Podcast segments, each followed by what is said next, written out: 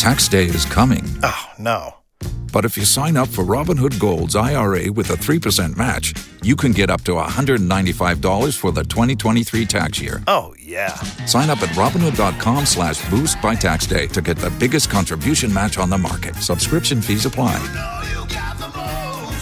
Investing involves risk. 3% match requires gold for one year from first match. Must keep IRA for five years. Robinhood Financial LLC member SIPC. Kisa Changu Podcast. Kisa Changu Podcast. Majina yangu naitwa Sauda Omar, mume wangu twa Bakari Mwanyota. Mi na miaka ishirini na nane, bwana wangu ana miaka thelathini na nane. Nyumbani ni wapi? Mani kwetu kwangu likoolewa ni Konsolata. Tuelezee mume wako, pengine alichukuliwa vipi, ilikuwa lini, tarehe ngapi, mwaka gani? Mume wangu alichukuliwa mwezi wa pili tarehe ishirini na tatu mwaka uliopita, Ilikuwa saa ngapi? Siku wa saa saba Ilikuwaje kuwaje? usiku. Ulikuwa tumelala, nikasikia mlango ukivunjwa. Mi nilikuwa nimeamka ndo first nikisikia huo mlango ukivunjwa. Mwenzangu amelala, nikamwamsha, namwambia amka, mume wangu, mlango wavunjwa. Akasema hakuna mtu atakaingia saa hii usiku kwa nyumba, huyo ni paka tu. Nikamwambia hakuna paka. Mi nikatoka nikaangalia, naambia naona mlango ukivunjwa. Kaniambia "Ah, usinisumbue, acha nilale. Akageuka upande wa pili. Mi nikarudi tena. Namwambia sikutanii leo sio paka ni mtu wavunja mlango. Akaamka naye akashuhudia akasema kweli. Sasa wakina nani watuvunja mlango sahii?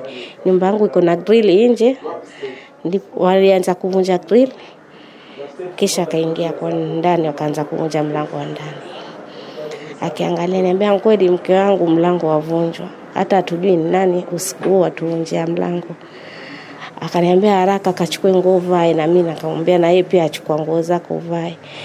Mimi nikaanza kuingia kwa rumu ya watoto, nikawaamsha, naambia watoto wangu wamkeni. Niko na watoto wangapi? Niko na watoto watano, kisha alikuwa niko na dada yangu naishi naye. Dada yangu amelala kwa rumu peke yake, nikamwamsha. Mbona dada niamsha saa hii usiku kunini? Naambia amka, twaingiliwa, kuna wezi huku nje, tuvunja mlango nikaingia kwa rumu wa watoto nikawaamsha. Kuna mtoto wangu mmoja wa kiume namweka kwa rumu peke yake, nikaingia nikamwinua, naambia baba amka, mbona mama nibeba na usiku anipeleka wapi? Naambia amkeni, tukaeni pamoja, twaingiliwa, kuna waizi. Mi nikijua ni waizi wakishavunja mlango wakiingia ndani wakanisukuma kwa rumu ya watoto. Mume wangu ansimama kwa mlango naye akisubiri. Kifanya hiyo akiangalia kumbe ni polisi. Wakamwekelea pingu wakamlaza katikati kama Walikuwa wangapi? waliingia. Mi kwa hiyo rumu ulikuwa nimekaa waliingia kama takriban wa, wanne. Lakini huyu dadangu wasema waliingia kama kumi. Mi sikuwaona wengine Na walikuwa wamevalia mavazi rasmi ya kazi ama walikuwa wamevalia mavazi ya raia tu? wote walikuwa wamevaa mavazi ya polisi, wengine walikuwa wamevaa nguo za kijeshi. Na baada ya kumwambia mumeo alale chini, kipi kilifuata? Walipomlaza chini, wakatuingia wakaniingiza ndani kwa rumu ya watoto, kisha wenyewe wakisachi kwa rumu yangu, wamemwaga nguo kwa kabati, kwenye masanduku wakamwaga, kitanda wakainua mattress, kwa mpaka feni wa, ile asira yao wakaivunja, wakaingia kwa sitting room wakamwaga mwaga kila kitu, wakapekura paka makochi paka busati wakakunja, kisha wakaingia kwa rumu ambao nimekaa na watoto. Wakaniuliza, mama, wamuhitaje yule? Namwambia huu mume wangu, na hao umeketi nao? Naambia hawa watoto wangu, na huu msichana, naambia huu ni dada yangu huyu. Hapa kwa nyumba mwaka watu wangapi? Naambia nakaa mimi na hawa watoto na mume wangu. Sema saa hamna wapangaji? Naambia hakuna. Nyumba yangu ni kubwa, iko na rumu kama kumi. Hawakuenda kwa store, walika, walimaliza operesheni wao kwa hizi rumu ambao tumekaa rumu tu tatu. Hata kuna mlango wa duka hawakuingia, maana mi walipoondoka nikiangalia wamefanya uchunguzi wao, wamemwaga mwaga kwa sitting room na ile room nimekaa na watoto pia hawakupekura kila kitu. Wao nia yao ilikuwa ni kwa room yangu. Kisha kuna polisi mmoja akaingia akasema, sisi tumeangalia, sisi ilikuwa tumetumwa, lakini vile vitu tulivyotumwa hakuna chochote, nyumba yako iko na usalama.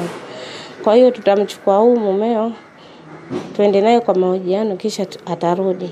Mpaka hivi sijajua mume wangu amekuwa wapi. Kisha wakanipigia picha, waliponipigia picha wakachukua ID yangu wakapiga picha, wakachukua simu yangu, wakachukua na simu za mume wangu, mpaka vyeti vya ndoa wakabeba, karatasi za nyumba wamebeba. Kulikuwa kuko na faili nikiweka karatasi za mume wangu za kazini, kama amenunua TV, vile vitu vidogo vidogo, zile risiti naweka kwa ile faili. Hivi alikuwa anafanya kazi gani? Mume wangu ulikuwa muuzaji bucha, wakabeba faili yote, wakaenda na hiyo vitu. Na pengine waliwaambia walikuwa wanatafuta nini hasa, kwa sababu hapo nyuma wamesema kwamba wanasema kwamba walitumwa waje angalie vitu fulani ambavyo walivikosa. Hivyo vitu hawakuniambia ni vitu gani, walisema tu nyumba yako iko na usalama, hamna vitu vyovyote, lakini hawakunieleza alikuwa vitu gani watafuta. Baada ya hivyo, kilichofuatia ni nini? Baada ya hivyo kilifuatia sini wakamchukua pale chini, alikuwa amemlaza, mi sikuona, lakini walimuita huu mtoto wangu wa kiume, baba njo ufunge mlango. Polisi mwingine akasema "Ah, huu mlango hauwezi kufungika, mwache mtoto akalale. Ndio mtoto akaingia kwa rumu akaniambia, mama, wamembeba baba, waenda naye. Mpaka hivi sijajua mme wangu pale alipowekwa.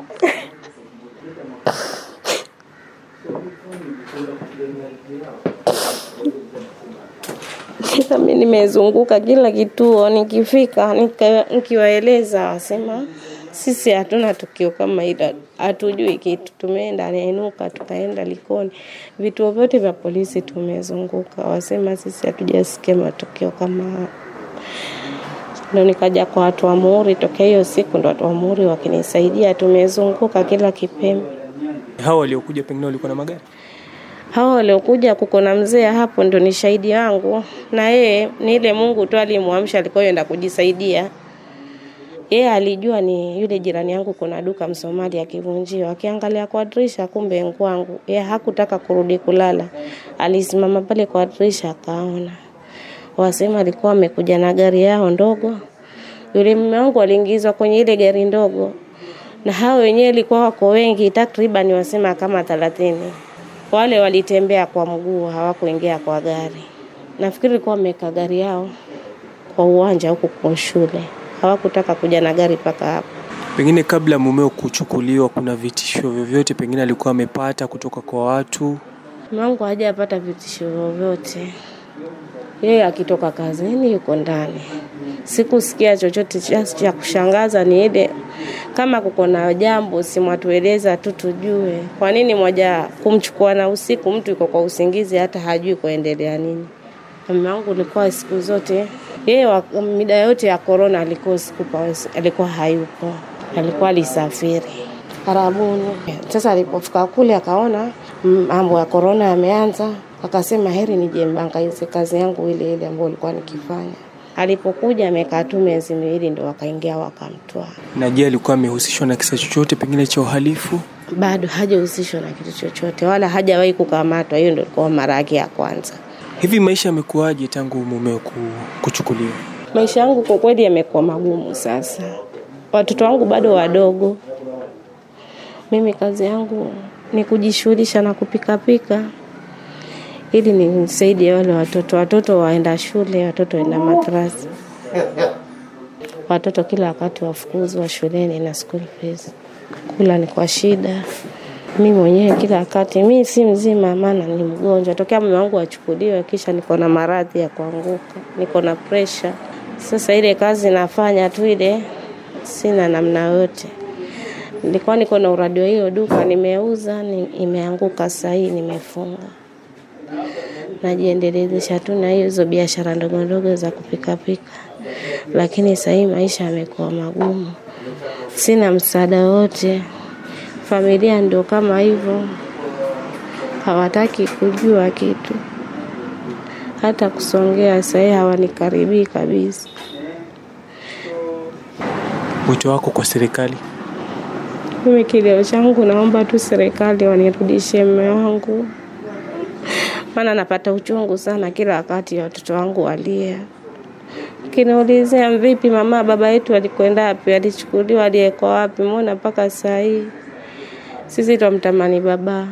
Sasa watoto wakiniambia kama vile wa nazidi kupata uchungu, hata sijui niwaambie nini. Mi uingia kwa rumu tu nikalia, huyu baba yetu atakuja lini? Napata maswali kila kukicha, na mimi hata sijui niwajibu nini. Ningeomba tu pale walipomweka wamtoe, wamfungulie hata kama nkoti, nijue tu makosa yake aliyofanya, arudi nyumbani tuangalie maisha, maana maisha mwanamke hawezi kulea watoto peke yake, nimeona. Kwa hiyo ngumu, watoto wataka baba na mama. Unasikiliza Kisa Changu Podcast.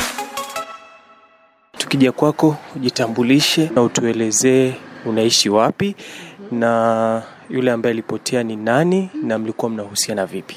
Jina langu naitwa Mose Ali na kakona mpya. Alipotea ni mume wangu wetu Tunu Saidi Mwashame. Kulikuja maaskari usiku, Pengine Tunu alikuwa na miaka mingapi? ana miaka hamsini na tatu. Kulikuja maaskari usiku kama saa tisa hivi, wakavunja milango miwili ya chuma, wakaingia mpaka ndani. Mimi wakanipiga sana mpaka wakanivunja mkono, na mwenzangu naye pia hali kadhalika naye akapigwa na wakambeba. Alikuwa amevaa tu kikoi na vesti peke yake, wakenda naye. Saa tumaliza mwaka mmoja na nusu. Walikuja maskari wamevaa maski, mulikuwa na kama wazungu pia walikuwa kwapo ndani na Waafrika pia walikuwa kwa uniform, walikuwa wamebeba ngazi, wana mabunduki yale ya ya matochi hivi, na kifanya hivi nyumba nzima ya waka. Walikuwa na magari, tuko karibu na barabarani, wakabloki barabara, wakaika gari wakabloki hii saidi huku na saidi huku, wakaingia ndani, tukapigwa picha na watoto wangu wote. Wakachukua certificate marriage, yani karatasi karatasi nyingine walichukua na ID yake. Na ID yangu pia wakataka nikawapa, alafu wakaniambia na simu mbili wakabeba yangu na ya mume wangu, wakaniregesha waka idi yangu wakaniambia kaa na watoto wako vizuri, sahii sidhani kama utamuona, kwa hivyo kaa na watoto wako vizuri, sisi twenda. Umetuambia kwamba mlikuwa na watoto wangapi ama mlijaliwa watoto wangapi? Mi mwenyewe nina watoto saba na wasichana watatu na vijana wanne na watoto wasoma, na maisha ambayo tuyapitia sasa ni majaribio makubwa sana, yaani ni majaribio ambao mimi hata siwezi kusema. Watoto wanasoma, mimi sina pesa, na mume wangu alizaliwa peke yake, hana mdogo, hana mkubwa. Sasa hivi mimi sina hata shemegi wa kunisaidia, ah, njo kushike mkono twende zetu wapi, twende zetu wapi. Sina, ni mi peke yangu. Na yale familia pia pia nao wameogopa ile kutufuata, kutuambia tufanye tufanye. Familia pia wametukana. Sasa nateseka na watoto wangu kabisa. Na mtoto wa form 4 hivi ninavyokuambia yuko nyumbani na ndio wafanya mtihani hivi sasa. Na na university wataka kurudi. atafea pia sahii ashinda na kusema ile kweli sijui pia nikamwambia nani atusaidie hiyo fea wako hapo nyumbani na form 4 na university pesa sina na za kula pia sina la kufanya pia sina ni sijui nimwambie nani nimemwachia mungu tu lakini huku nikilia Ni mwaka mmoja sasa na nusu, pengine zipo juhudi ambazo umekuwa ukizifanya kumtafuta mumeo?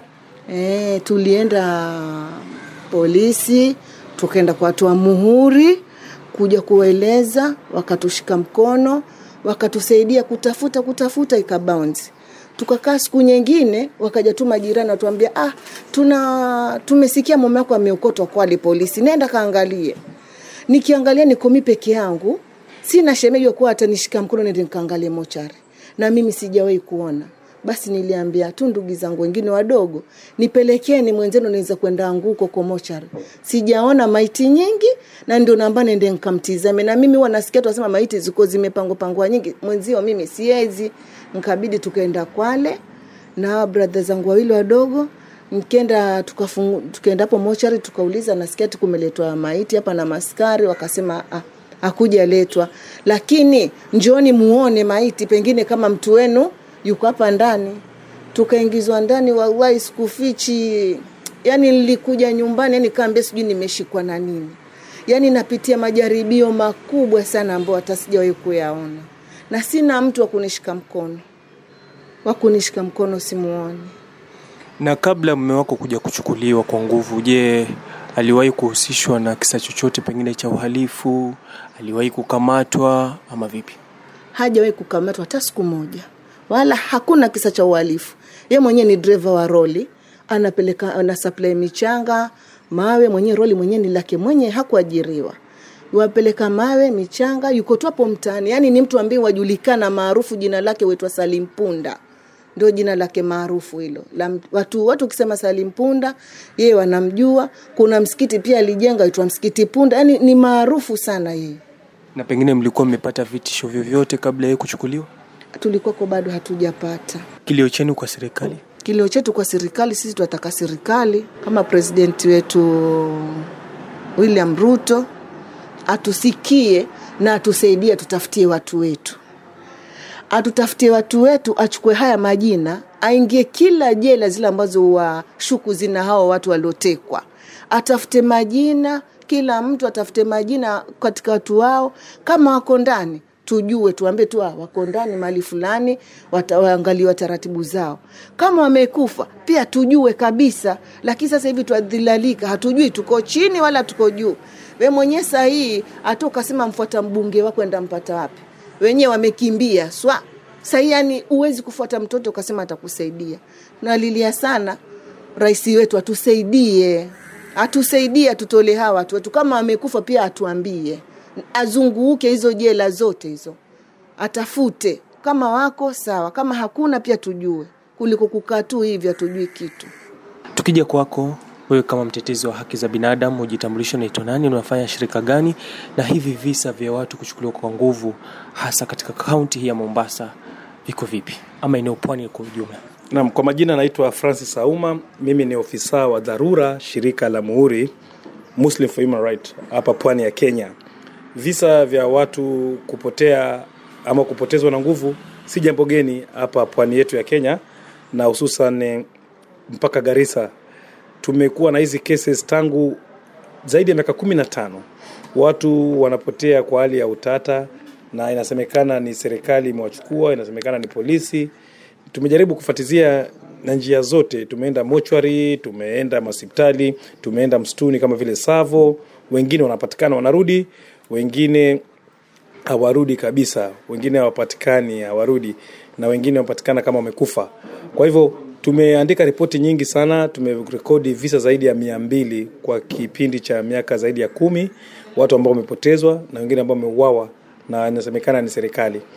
Kama kesi ya huyu Tunu Said, sisi kama Muhuri tumepeleka African Commission Gambia kwa Human Rights African Commission headquarter ya African Commission Gambia tumepresent tumelia sana mpaka special rapporteur aje atathmini masuala haya tumepeleka mpaka kwa UN tumeandikia Amerika maanake operation ile ukifanywa tunasemekana pia wazungu wako ndani na wanasema asilia ya Amerika na wa British. Tumeona kuwa hizi mambo ya terror related, mambo ya ugaidi hizi, wazungu pia kutoka nchi za nje wanahusika wakati wa operation, na tumezirekodi visa kama hizo vingi sana, na Tunu ni mfano uliwahi.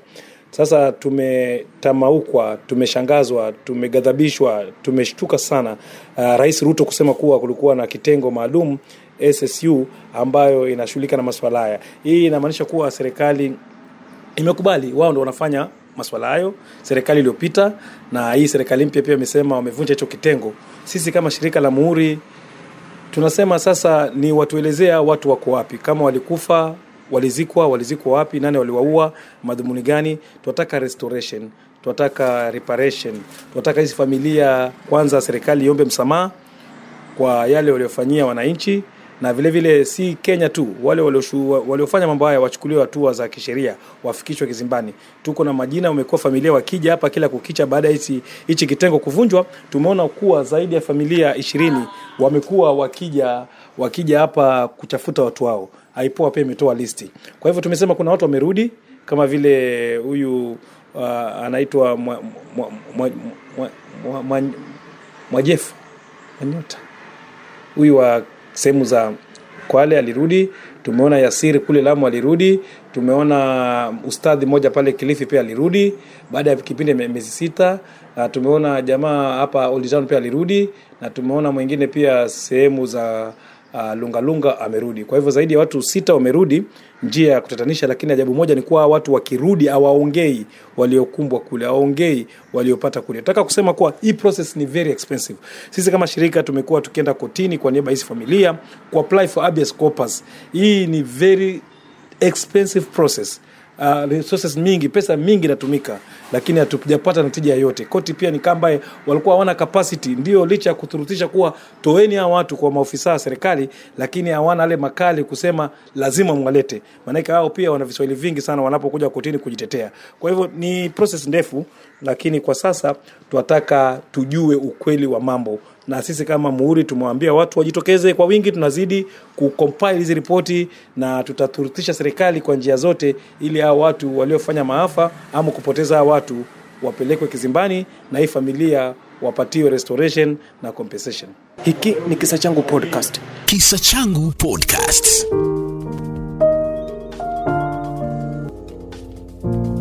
Kisa Changu Podcast.